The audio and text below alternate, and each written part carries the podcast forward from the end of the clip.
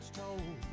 And in the name of flood control, they made their plans and they drained the land. Now the glades are going dry. And the last time I walked in the swamp, I sat up on a cypress stump. I listened close and I heard the ghost of Osceola cry.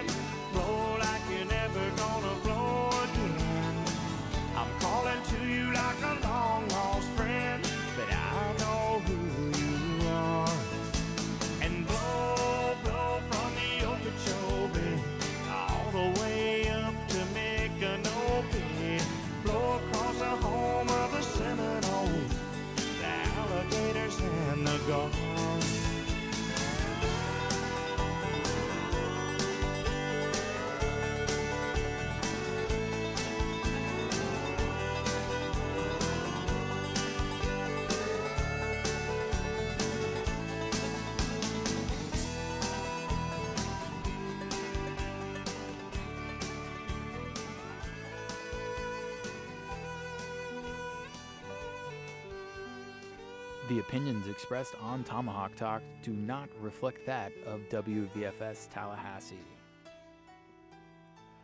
From the highest point on Florida State's campus and the hottest room in Seminole sports, this is Tomahawk Talk. I'm your host, Luke Fay. Florida State football blew another halftime lead, this time against Louisville, but ultimately came out on top 35 to 24. This is the fourth straight game the Noles have given up a halftime lead and trailed in the fourth quarter. Is this becoming too common for FSU fans? We preview the FSU NC State football matchup this weekend at Doak Campbell Stadium at 7 p.m. And finally, a preview of the baseball wild card race. It's starting to heat up here in the room.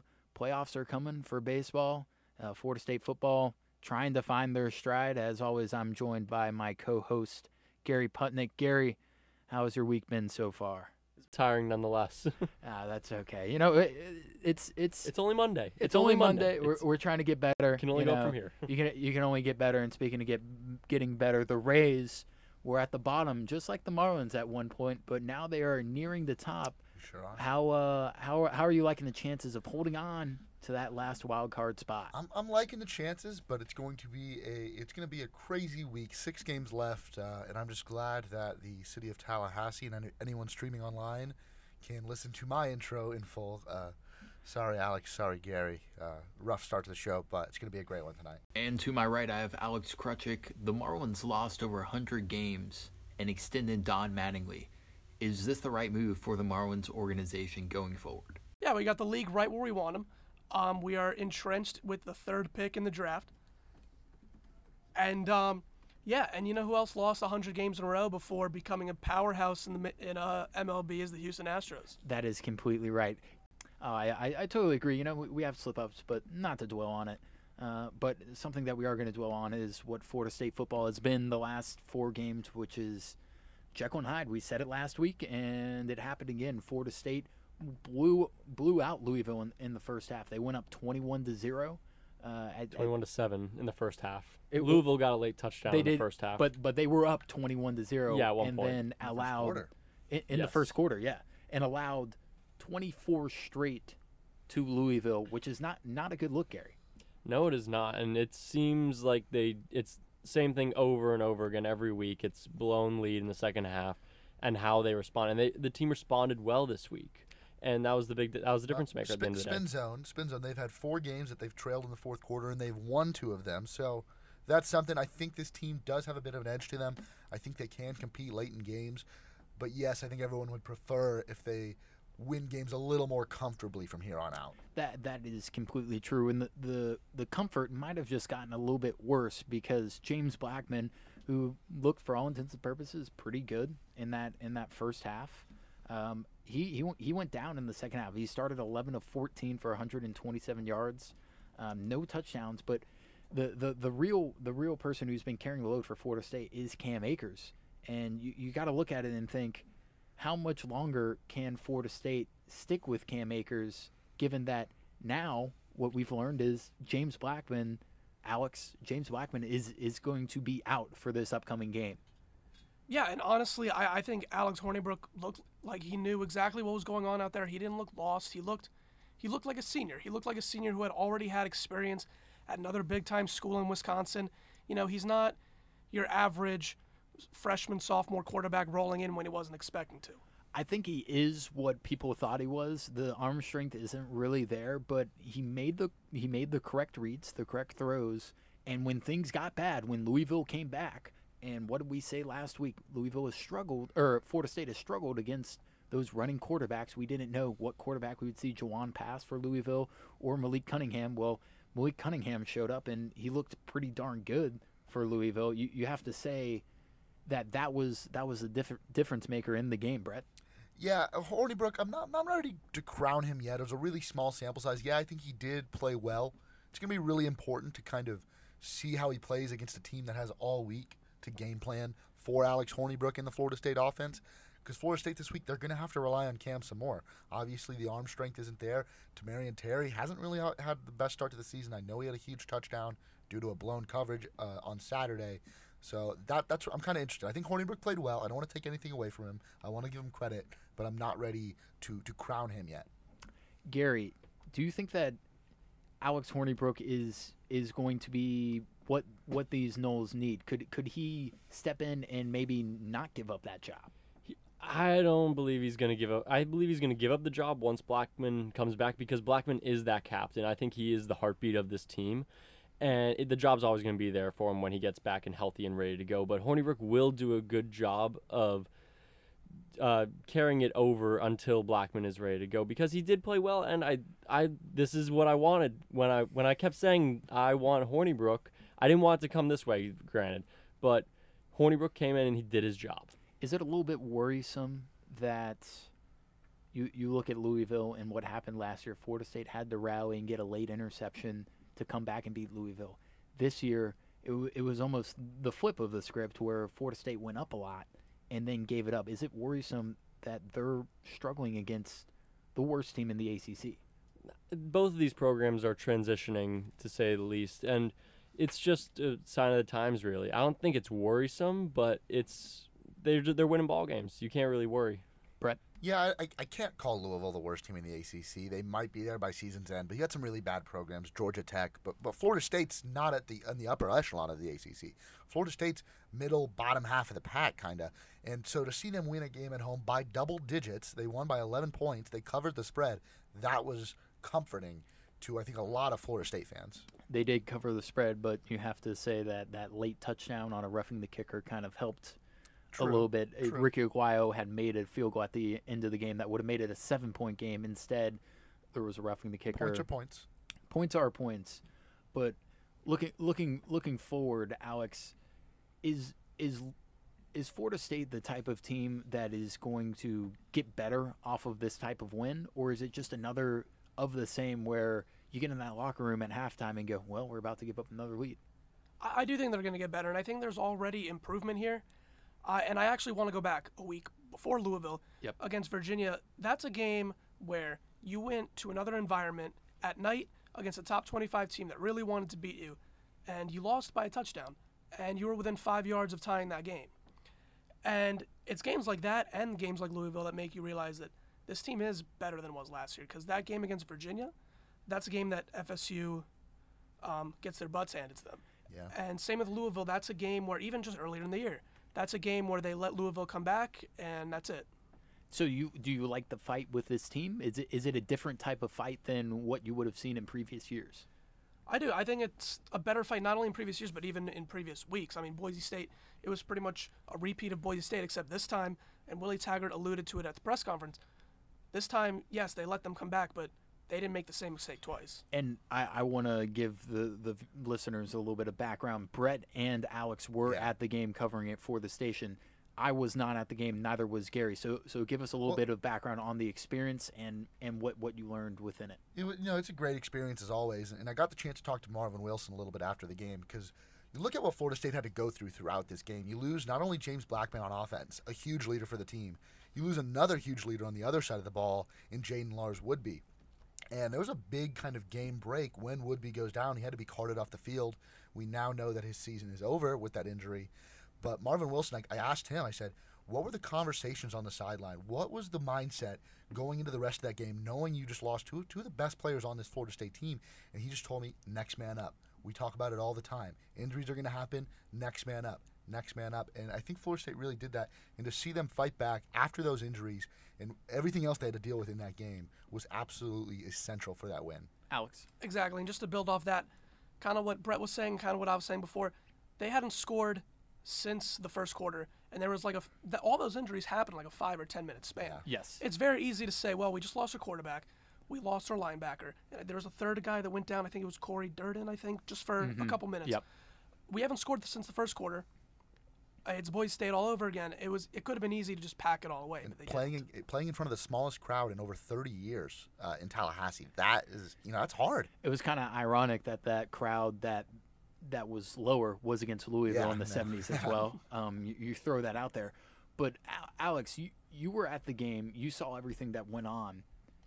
Those injuries, James Blackman, for people who don't know, James Blackman went down with a lower leg injury. They announced it as an MCL sprain, I believe That's what it was and, reported and a yesterday. and a bone bruise. I've gone through a bone bruise.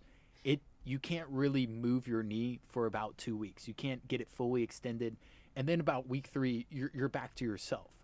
Blackman is not going to play this weekend. No that, chance. That's that's what's happening. Jaiden Woodbey's out.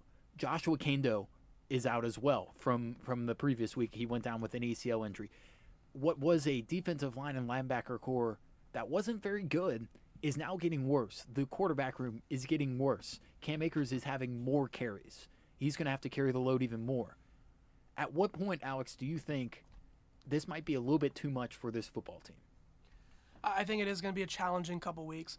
I think that Cam Akers is going to get a lot of carries, but also I, I like um, Khalan Laborn.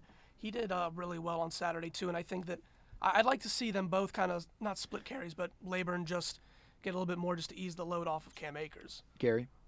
Yeah, well, building off Laborn, and again, he doesn't get the touches. We say this every week. I'm pretty sure Ev- it's beating a Two dead carries horse. for 18 yards. and his longest rush was 17 yards. So he just doesn't get the opportunities, and he did do well in his first. I think his first carry was that 17 yard one. I know that at, with certain schools they have a, a little pad on there that says we, we got to keep track of who has touches. Cam Akers cannot have 29 touches No, for this for this. He, he can't. But for, you know who for could, his load, But you know who could help ease his load?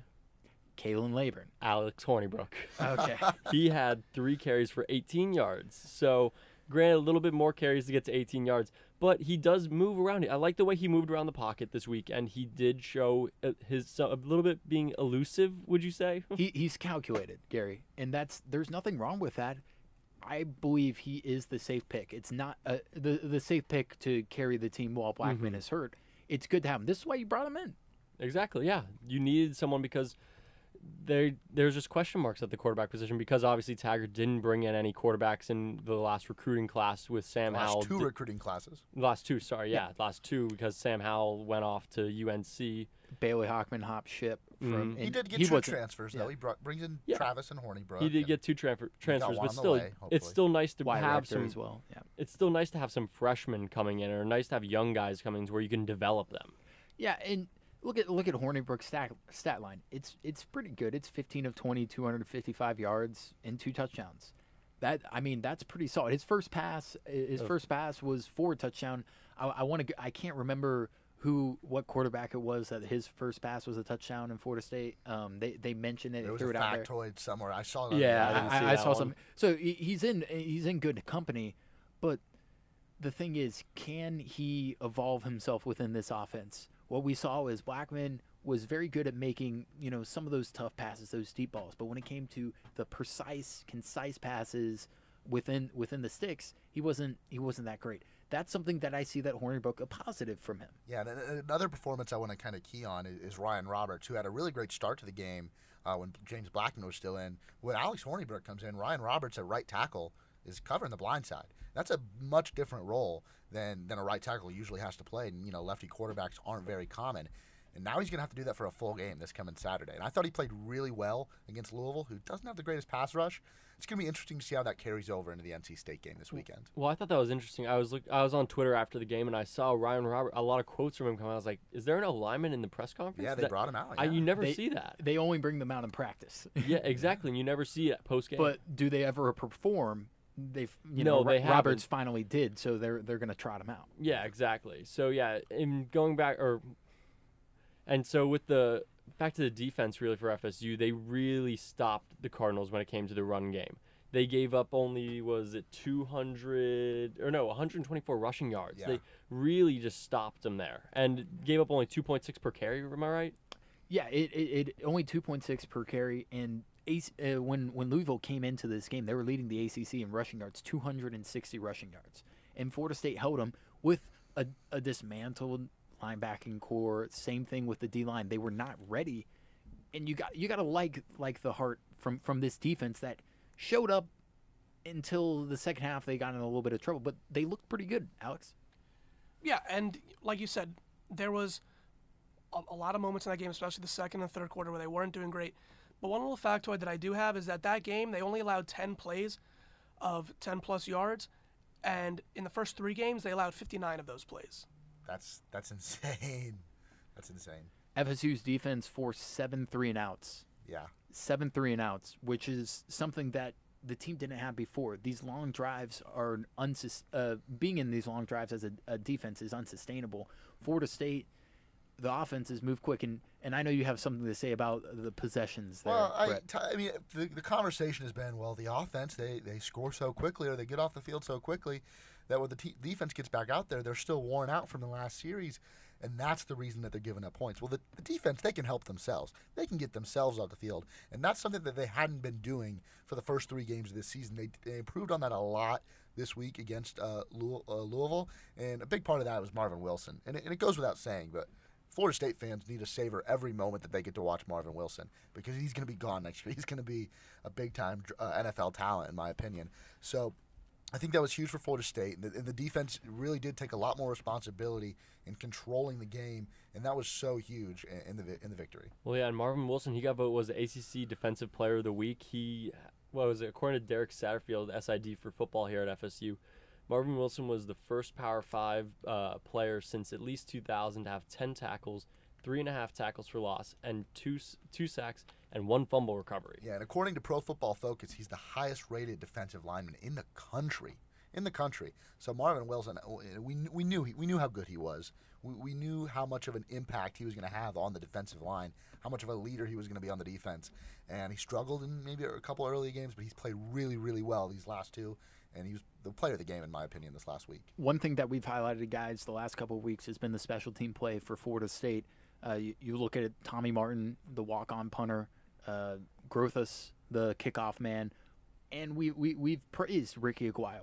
But this was a different story. Ricky Aguayo going 0 for 3, missed from 51, 41, and 47. And the Boo Birds came out.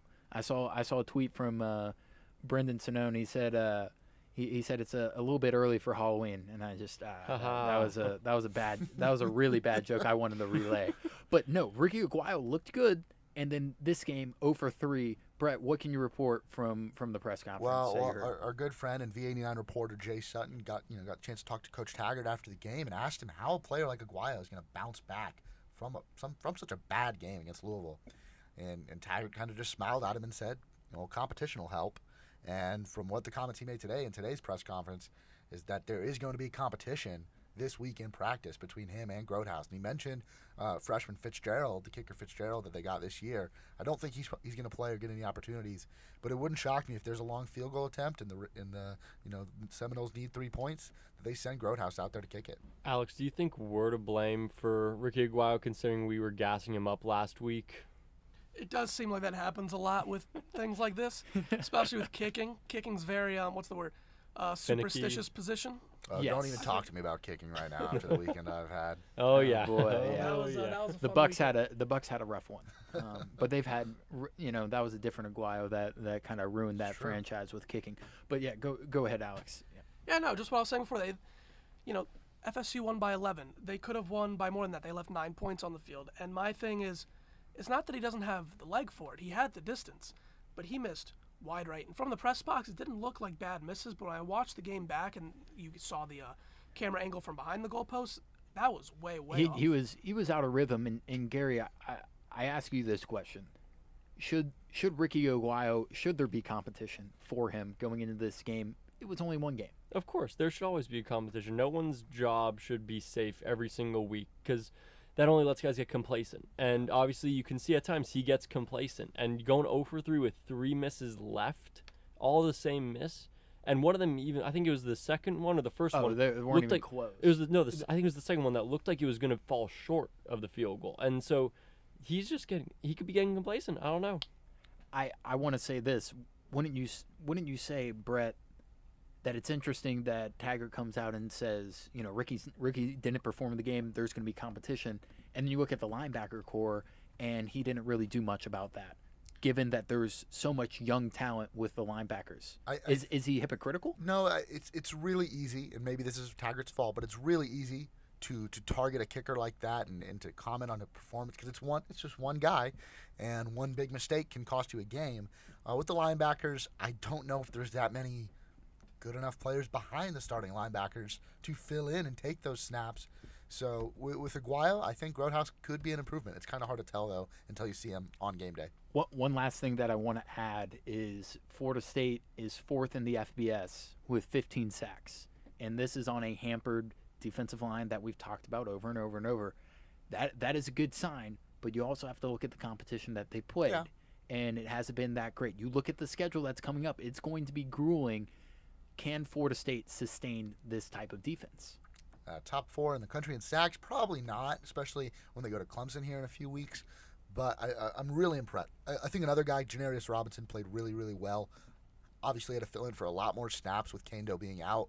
Um, and, and if they can, if they can keep it up, Florida State's defense, in some aspects, could be a huge positive moving forward this season. Well, let's look forward, like you said, to NC State, and we had a, a little bit of a conference call earlier today, Gary and I, with Jaden Harrington from the technician. It's Wake Forest, or excuse me, it is NC NC, State. State's. I, I want to say Wake Forest every time. It's NC State's student newspaper. We had him on the on on call, and he, he was pretty good, Gary. We're gonna play that for you right now. I'm here with Jalen Harrington, who is the football writer and video section editor at The Technician, NC State's student newspaper. He has been a staff writer for the paper since fall of 2018. Jalen, how are you doing? I'm good. Thanks for having me. What's uh what's it like down in uh or I should say up in NC State these days? uh, it's very apprehensive. Uh, people are really concerned about the quarterback position, especially, and a lot of people are realizing this team is not as good as maybe they thought they were going to be going into this year. You guys extended Dave Doeren last year, correct? Right. He's been, yeah, he's been getting extensions pretty much every year, like one or two year extensions. So he's pretty safe in his job, I think, for at least the next five years. So he's locked in. So you mentioned a little bit, but what were the expectations for the Wolfpack at the beginning of the season a- after losing um, such a great quarterback last year? And Ryan, Right. Right. I mean, they lost a lot to the NFL on the offensive side, and I think fans really didn't realize exactly how much they were losing with also two wide receivers going to the NFL. Um, Wolfpack fans looked at the schedule and thought, you know, maybe eight wins this year, um, and certainly felt that that might be the case through the first two games. Then you see that loss to West Virginia, and you know, maybe six is what they should shoot for. And what did you guys learn from that uh, loss to West Virginia? Um, Matt McKay may not be the answer at quarterback. Um, head coach Dave Doeren is still pretty, you know, pretty tied to him as a starting guy, but a lot of fans are kind of saying, "Where's Hockman? Where's Leary? Where are the other guys looking like?" Um, the other thing is the defense made a switch from four-two-five to three-three-five. Um, through the first two games, it looked extremely impressive, extremely dominant. Against West Virginia, extremely lackluster. So on the defensive end as well, you know, fans are kind of looking like, is this just the same old, same old, where our secondary is absolutely terrible? You know, um, there are a lot of concerns for fans against good teams what NC State has. You you mentioned fans, but what what are what is the media seeing? Uh, what what would your uh, take be on the team so far? Um, I would say I lean more towards Doeren's side of things as far as quarterback. Um, you know, Matt McKay never played that much his first two three years in the program. This is his first start. He's learning, um, and Doeren's got to give him you know the ability to take his lumps and be unimpressive early on and learn the trade and kind of get better. Um, on the defensive side, things aren't looking too great, um, but at the same time, the defense isn't worse than last year. You know, take that for what you will. but at the same time, injuries are also starting to decimate the team, and that's obviously going to play a huge role in this game too. And when it comes to their defense, what do you expect their game plan to be in order to stop Cam Akers? Um, Doeren is really a stop the run first kind of coach. Um, he prefers to leave his corners out on islands, and I think this week will be more of the same. He's going to load that box and he's going to make sure that there are more defenders than the offense has blockers. And even if it means giving up a lot of passing yards, he's going to try and take away Cam Akers first and foremost. This is their their biggest test, really, you, you could say West Virginia, but it's this is an ACC game coming up. You guys haven't played uh, uh, the greatest of schedules so far, other than West Virginia. What do you think it's going to be like for the team to come over to Doak, Doak Campbell Stadium and play what used to be a perennial power in Florida State? Right. I mean, Florida State is definitely the most talented team that NC State has faced so far this year. And even if they dropped a couple games, you know, this team still has all that talent and they can put it together at any moment. And that makes Florida State the most dangerous team NC State has faced this year. Um, so I think the atmosphere for their first ACC game, you know, with a young team, that might get to these players. And I think that'll play a big factor in how the game goes. You, you mentioned a little bit about Bailey Hockman. He was in the Florida State program um, just this last year uh, before he, he transferred to NC State to play. Do you think that Florida State fans might see some bit of a change in, in him playing for NC State in Doak Campbell Stadium against his former team? I think he's definitely going to see at least one series. Um, last week against Ball State, Doeren threw him in there while Matt McKay was struggling, gave him a chance. Um, he had a pretty good drive, unfortunately, and with, ended with an interception off of a juggled pass. But Bailey looks good. I mean, going into fall camp, he was a number three quarterback. Towards the end of fall camp, he was pushing for the starting job. So he's got a lot of talent. He's learning the offense, and I think he's really going to push for playing time on Saturday. For him losing the starting job, what was the difference maker in uh, going with McKay rather than Hockman? I think the biggest thing was McKay has spent three years at NC State. He's got a lot of connections with players on the roster. And McKay also does not turn the ball over ever. And that's one thing Doeren really values in an offense. And then a quarterback is never giving the ball to the other team. And that's something he excels at. You, you've mentioned McKay quite a bit. For people who don't know, uh, from from the tape I've watched, he is somewhat of a dual threat quarterback, but right. he only he only is averaging about three yards per carry. Florida State struggles with these quarterbacks that can get outside the pocket. Um, I noticed that he has four touchdowns running. Should Florida State worry um, once again facing a possible dual threat quarterback? So, um, actually, I have a controversial take among my peers. Um, I think McKay isn't really a dual threat quarterback.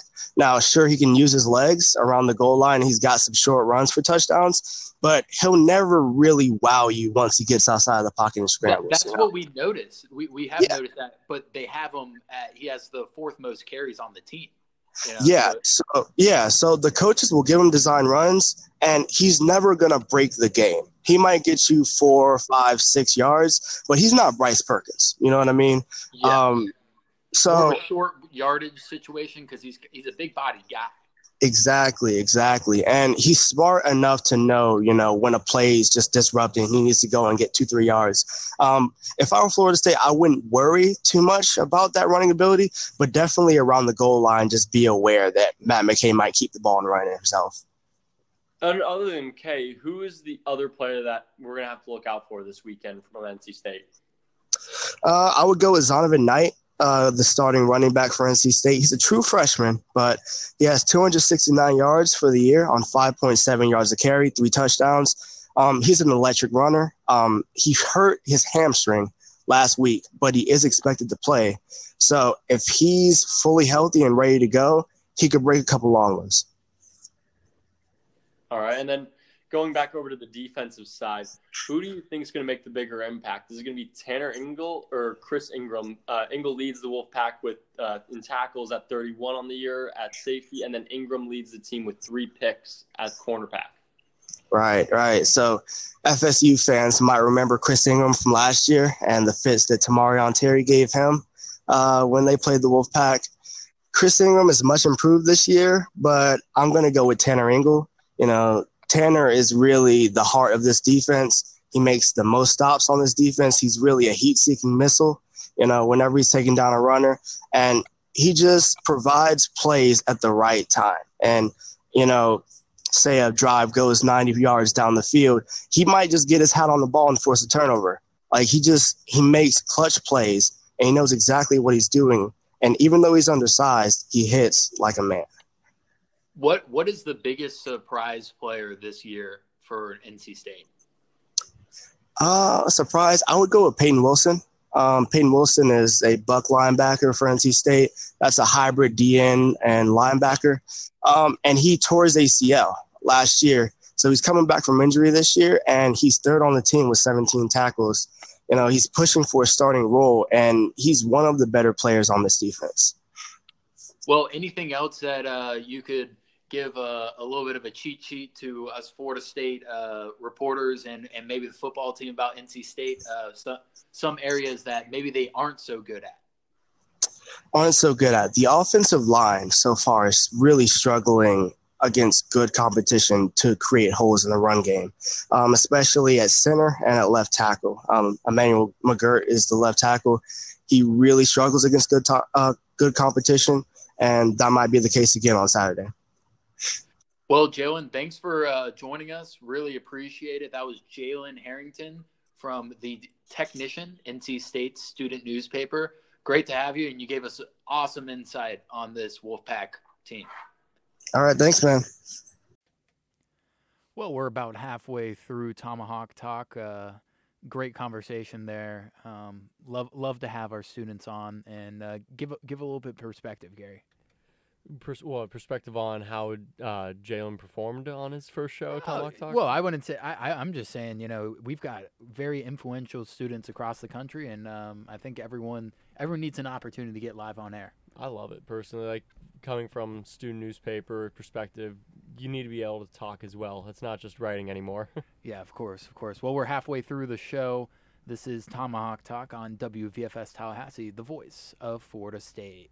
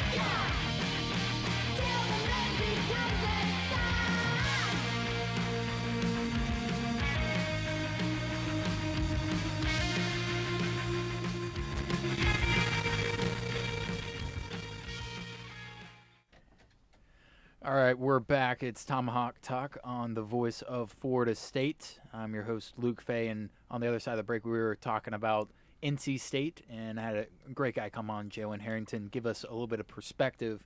And one of the w- things that, that really stuck out to me was he, he did mention the, the Florida State tie-in here is Bailey Hockman, um, who who was still around in the program when Willie Taggart took over. He transferred out prior to this last season and ended up at NC State. He was the third string quarterback, Gary, when it ca- coming into this year. And what Jalen said was towards the end of, you know, uh, towards the end of camp, he was pushing for that starting job. Yeah, and he just couldn't get the job at the end of the day. He lost it to McKay, so obviously that he kind of he might regret his decision, but ultimately, he, uh, what was it Jalen was saying he expects him to at least get one series in this weekend. So who that, knows? That is a big. I think that that is probably the biggest story of of the week. Is is Bailey Hockman going to get to play against his former team? And from everything that we've heard, McKay has been kind of like the Hornibrook of of uh, NC State. Not super, you know, not super sexy. Nothing, Mhm. nothing great going on with him. He hasn't done terrible. It's just there's no flash, and so for them to try to make a change, you, you you're gonna have to tell me, Brett, Bailey Hockman's gonna come to play in Doak Campbell Stadium if Bailey if he gets revenge game. if if he gets the opportunity. Yeah, but I th- also think that the Florida State defense might be eager to get after a guy that they used to play with. Yeah, It's gonna it's gonna be fun for for neutral fans, for Florida State fans, for Wolfpack fans. Uh, if he does get in the game, if he does play a significant number of snaps. Do you think Hockman meets some uh, unpleasant or some not too happy fans, Florida State fans this weekend? Their boo Some- birds might be out. No, I don't think so. Maybe maybe just in jest, but I don't think there's any actual ill will against Hockman. Alex. Yeah, no, I don't think I, I don't think Bailey Hockman was, uh, not even to sound rude. No one could it was fall in love with him. No one had right. the chance to fall in love. we to didn't fall in have love the with him. chance to. It's not like if Deondre Francois signed with Alabama State and he came in week uh, 11. That would be a different story. Yeah, yeah. And it, I only wish Bailey Hockman the best because the situation that he came in was not the one that he signed up for and ends up Very at true. NC State. So ho- hopefully he'll get his opportunity at NC State. But I, I from from my heart, I, I would hope that it's uh, you know not going to crush uh, the, the Noles this weekend. But but let's look at this team and. The thing that stuck out to me, Gary, also is that they're starting a, a true freshman running back in Zonovan Knight he has done spectacular things for the Wolfpack 269 yards, 5.7 yards per carry, three touchdowns. But he is coming with a hurt hamstring. Is that a good sign for the Noles that they aren't going to see a fully healthy Wolfpack running back? Yeah, and it's also a good sign that what Jalen was saying that the Wolfpack O line isn't the strongest one out there. So, uh, hurt a kind of uh, banged up running back combined with a bad O line is only a recipe for disaster at the end of the day. Alex, looking forward to this matchup, where is the part that Florida State will be exposed against NC State? Exposed? I'm not sure. I nothing from that interview and nothing that I've seen i- in watching my tape of NC State really stands out of oh we uh, FSU needs to be scared of this part. I actually think I'm pretty confident in their defense in uh, Florida State's defense. Like Jalen Harrington said, their their biggest guy to watch out for is Zonovan Knight, and he's great, but he's running on a bad hamstring. And other than that, there's really not a lot of athletes that you're used to seeing from NC State. Like there's no Jaylen Samuels on this team, anything like Yeah. that.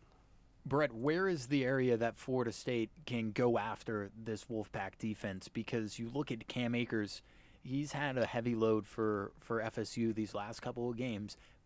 You, this is going to be Alex Hornibrook's first start for, for everything that's pointing that way. Is this is this a good a good way for Hornibrook to come in for Akers to come in against a team that isn't as good as we've seen previously? No, I think you know with Hornibrook at quarterback this week and, and Akers, you know, NC State's going to game plan to absolutely stop Akers, and if Florida State gives him as many touches as they have been, he's going to get shut down. That's my biggest fear this weekend for Florida State. But an area that Florida State can kind of take advantage of is putting a lot of pressure on Matt McKay. We, we saw how good of a week the defensive line had last week, a banged up defensive line.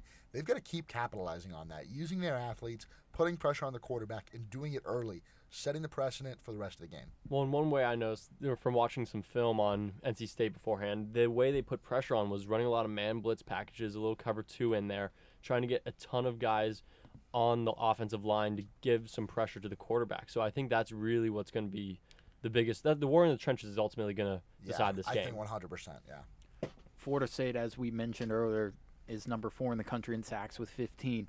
NC State's offensive line is not good from the reports we've gotten. This is another game where Florida State can eat up defensively. And if, if they get a couple of free and outs, they got seven against uh, Louisville. If they get some three and outs, maybe Florida State can put together a complete game. And how big would that be on really a toss up? I don't think that anyone here is, is sitting going, I feel very comfortable with Florida State and Alex Hornibrook going up against NC State and winning by a blowout margin.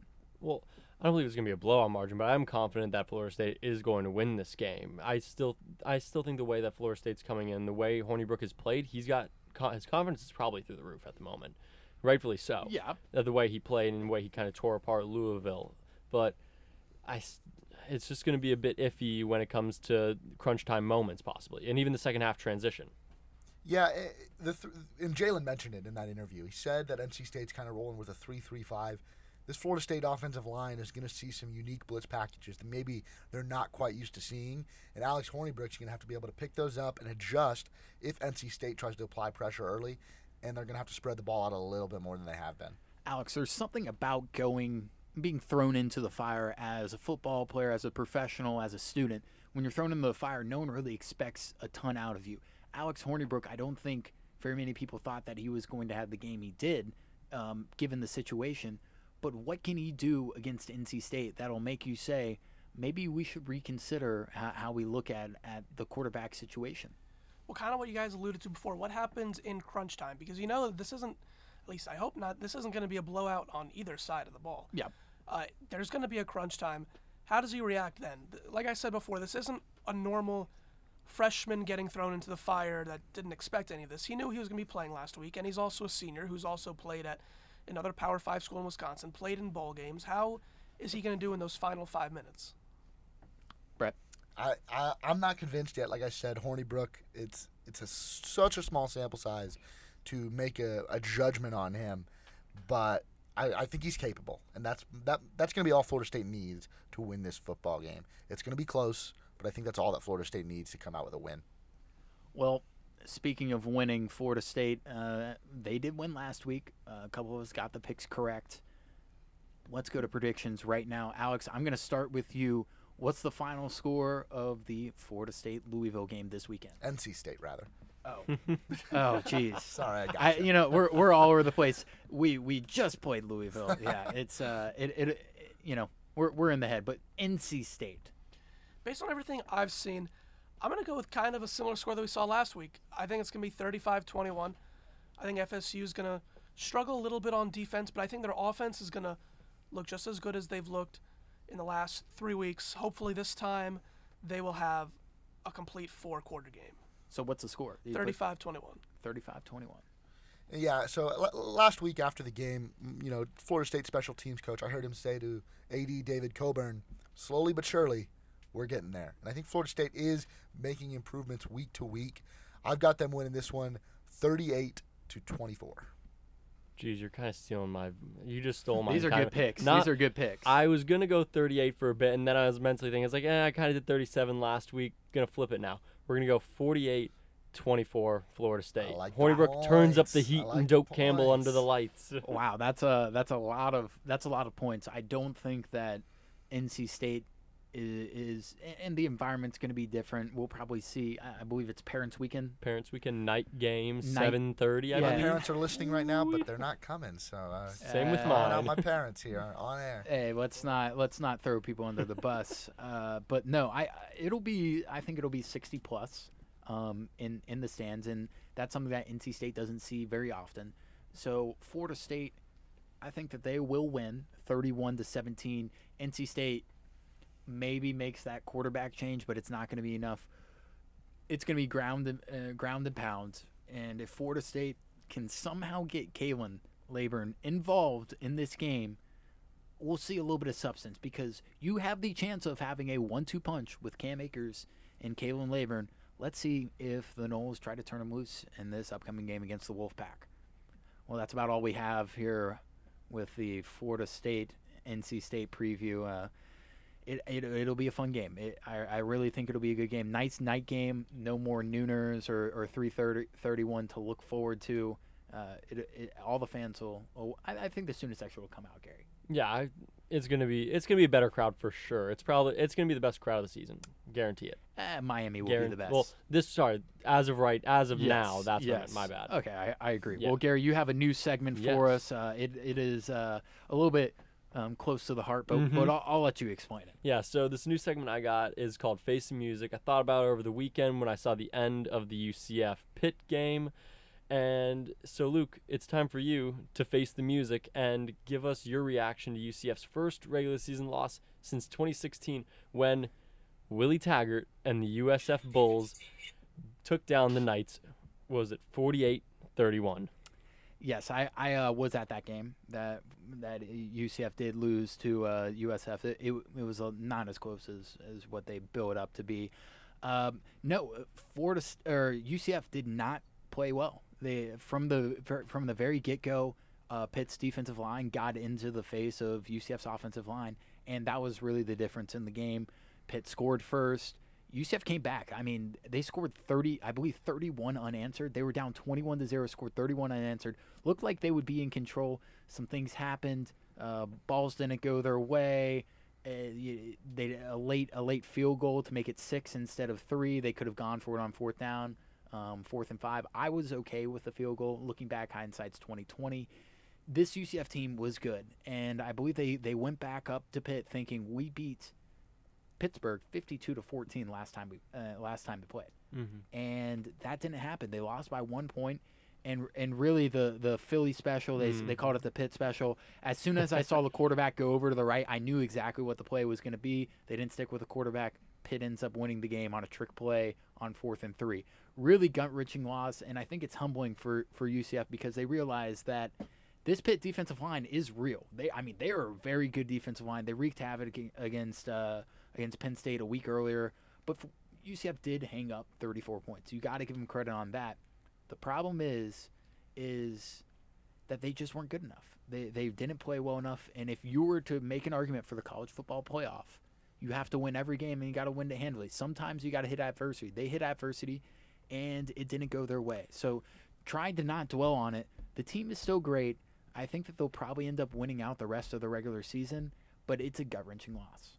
Uh, how long will the Twitter hiatus be this time? I know after the LSU loss, it was two weeks, correct? Um, we'll, we'll probably stick at it a week. Hopefully, everyone gets out of my hair. But I, this is the first loss for Florida State since my sophomore year, so that's almost three years of uh, of wins. And it, it, I understand what it felt like to be a Florida. Relating this to Florida State, I understand what it felt like to be a Florida State fan from 2013 to 2015. No, you know what? Look, we, we were all sitting there. Uh, you know, the guy, me, Alex, and the guys from the radio station, Austin Reynolds was there. The guys from the FSU, and while we were in the press box, kind of keeping tabs on the UCF game, and we said, Luke's not going to be feeling real good tomorrow.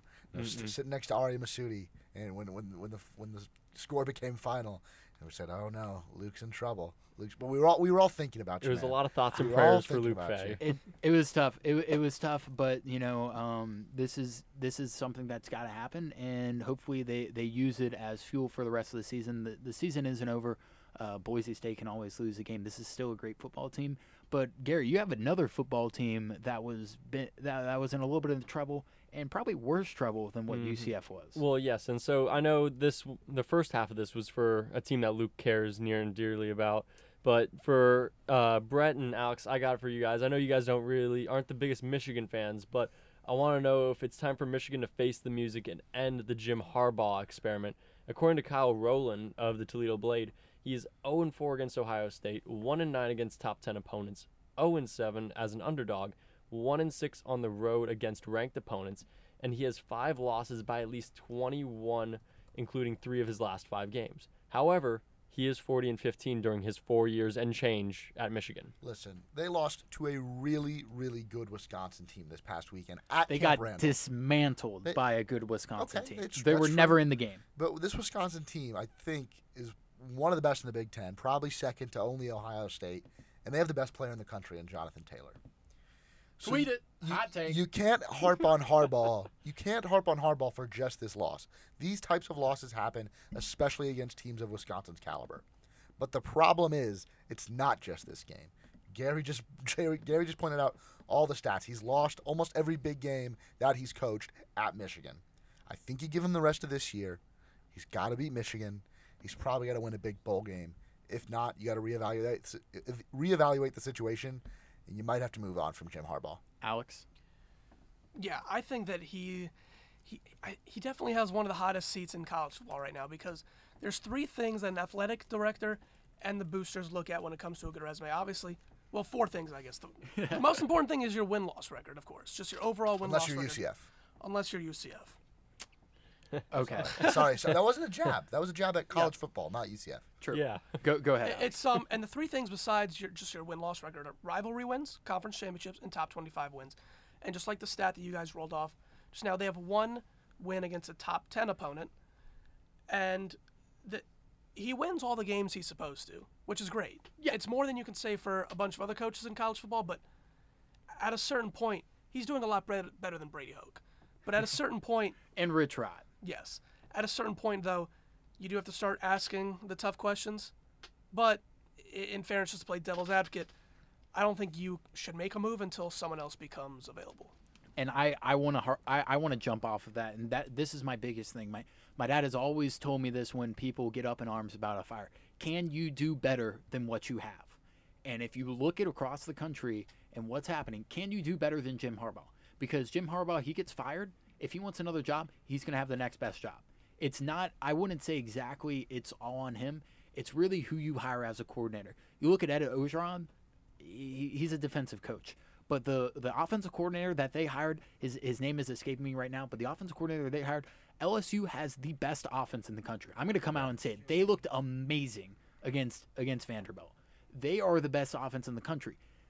What Jim Harbaugh didn't uh, didn't do is hire a good offensive coordinator, and it's going to come back to bite them. Should they get rid of Jim Harbaugh? No, I don't think they do. They can't do better. But the fans, he does need to prove. He's got to beat Ohio State. That that's the big thing. If he can't beat Ohio State, then what is he what is he good for, Alex? Yeah, and speaking of coordinators, I mean, you don't have to look any farther than just Tallahassee. Last year, the S&P ranking for FSU's offense was 97. This year, it's 19 after hiring Kendall Briles. Uh, it's, and you're exactly right. It is a lot of it has to do with your coordinators. And I want to I want to finish off on this segment of of what Gary just created, which is face the music, and this is one for the entire panel. Is it time to face the music that the University of Florida, the Florida Gators, with a backup quarterback Kyle Trask, are now the top team in the state of Florida? I don't know if with Kyle Trask they're the best team in the state of Florida. I don't even know if with Felipe Franks they're the best team in the state of Florida. But look at the look at the rest of the state. It's not too impressive. So by default, they kind of become the best team. But uh, Brett, I don't know if you saw Kyle Trask play. Florida almost looks like a better better team with him at the helm. Yeah, it looks like the team's kind of rallying around him. I'm not ready to crown Florida yet because I think UCF is still such a great team. Losses like they had against Pitt, that happens. That's college football. We've seen great teams lose to not so great opponents. Pitt Pitt the last three years has beaten a a, um, a top fifteen opponent. Um, they beat Clemson. They hung in there with Penn State last last week. And so Pitt is known to do this, but still, it's not a, not a good look. I, I like this Florida football team. They are going to be pretty good. Kyle Trask, and this is one thing that so, someone told me. He said, Kyle Trask makes a second read, and that was the one thing wrong with Felipe is he kind of stuck to one read through it. Kyle Trask actually surveys the field, so it gives you a little bit added bonus where Florida Florida is a pretty serviceable team. Now, can they hold it together defensively? I know they've had a lot of injuries with that, but Alex, can you say that it's time to face music that Florida is the is the best team in the state and really uh, a big problem for Florida State coming down the road at the end of the season? Oh, I think it'll definitely be a problem for Florida State. I, but to say that they're the best team in Florida, kind of like what you guys said, just because you lost to Pitt doesn't mean you're you're any worse than you were the week before. I mean, Clemson lost to uh, was it Pitt that Clemson lost to a couple years ago? Yes, it was. And does that make Clemson any worse? They still won the national championship. So True. I, I don't think UCF's any worse now just because they lost to Pitt. Yeah, I agree. Well, Gary, uh, I, I think that's all we got for your face music. Great, great segment by the way. Thank you. Um, but let's let's move on to the very end. We've got about four minutes left. Brett, I'm going to let you take this one away. This is something that we haven't talked about very much in baseball. This is right up. We've got three baseball guys in here. Let's talk about the AL uh, wild card race and, and the NL as Yes, well. So a lot of the playoff spots have already been clinched. A lot of the divi- divisions are already wrapped up. But in the American League wild card, the Oakland A's hold the first spot with a two-game lead, and tied for the second spot. The only two teams left in contention are the Cleveland Indians and the Tampa Bay Rays. Both sit at 92 and 64 right now. The Rays are playing right now. The Indians have an off off night tonight, and they both have six games left in the season. It's going to be a really close one. I, I think the Rays are the better team, but anything can happen in a week of baseball. I, I'm, I'm a little biased for that answer. Um, but but it's going to be a really really exciting week, and uh, I'm going to be on the edge of my seat uh, until Sunday afternoon. You could say the Rays are the better team, but they don't have the easiest, the easier schedule. I mean, I know the Yankees have already clinched their division in the East, so they might kind of take a step back and ease off the gas pedal a bit. Well, but the, the Indians have three games left at the Chicago White Sox, who they are seven and nine against this year, and that's a bad White Sox team. Mm-hmm. Yeah. Then they go on the road and play the Washington Nationals, who are going to make the postseason this year and as a nationally wild card. That is not really an easy schedule. They're probably going to face both Max Scherzer and Patrick Corbin on the road this week, and I think that's a really good sign for the Rays, who only have to play the Yankees for two games before they hit the road for three against the Toronto Blue Jays. How are you feeling about this this uh, this pitching squad that the Rays have put together at the end of the season, who were hampered by in- injuries? Well, they- they've dealt with injuries the entire year. You missed Tyler Glasnow for most of the season. and he was a Cy Young candidate. Yeah, no, and Blake Snell, the reigning Cy Young Award winner, who's pitching on the mound right now, he missed a big chunk here towards the end. They're both on limited uh, pitch counts, so they're not going to be able to go out there and throw seven, eight, nine innings. But if you can piece together a you know a team like that, where you're going from Glasnow to Snell to the back end of the bullpen in a postseason game, that might be unstoppable. Alex, who's the most disappointing team that is on the edge of that wild card race that that isn't going to make it? Uh, well, I'm going to shift over to the National League. It's probably it's probably either the Mets or the Cubs, just because the Mets had that really hot July and August, and if they just hadn't, But were they Yeah. expected to be anything? That that's my big Mets question. fan, Mets fans would say so. on paper, they they should be something almost every year. Um, but In- you know, just injuries and injuries, bad coaching. Yeah, bad management. Um, a Poor- just poor play at times. We've got a live update in this postseason race. The Red Sox take a one nothing lead on the Rays, and uh, Blake Snell is getting pulled after an inning and two thirds, only throwing 52 pitches tonight. So the Rays are going to the bullpen early in this one. Chaz Yeah. Roe coming in. hey, they're relief. they're they're used to the opener, so it's not it's not a big deal. It's true. But yeah, let, let, let's look at this race. We, we've got about a minute left. So all three of you guys, hottest team in baseball going into the postseason. That if if you were a team, you would not want to play. The St. Louis Cardinals. We saw what they just did on the road at Wrigley Field against their biggest rival, the Chicago Cubs. Looks like they've well, they already have wrapped up the NL Central. I do not want to play the Cardinals this this offseason or this postseason rather. Alex, Probably the Oakland A's, eight and two in their last ten games, uh, two up in the wild card race. They're going to get home field advantage, and that's when they get to the playoffs. That's an, that's a big cavernous stadium. But when they get to the playoffs, that is not a place you want to play. and correct me if I'm wrong. This this might be one of the uh, final times that the Oakland A's are going to be playing in their stadium. Is no that, other way around. The Raiders Okay, will be. I know Yeah. that the Raiders, but they're they are getting in talks of, of maybe getting Yes. a new stadium. And as me and Gary both know, playoff baseball in a football stadium is um, a whole nother level. oh yeah. oh boy. Well, Gary, give me give me your, your team as, Well- as we go out. team not a wild card team, but the Houston Astros. The Houston, they're going to be the toughest team to beat all playoffs, all for whoever for whatever division, whatever league you're in. Astros are the team to beat. Well, that's all we got for uh, this this uh, episode of Tomahawk Talk. Uh, thank you to my panel, Alex Krutchik, Brett Rutherford to my left, Gary Putnick, Austin Reynolds helping out um, on Twitter along with Luke Hazen. That's all we have for Tomahawk Talk. This is WVFS Tallahassee, the voice of Florida State. New release is up next.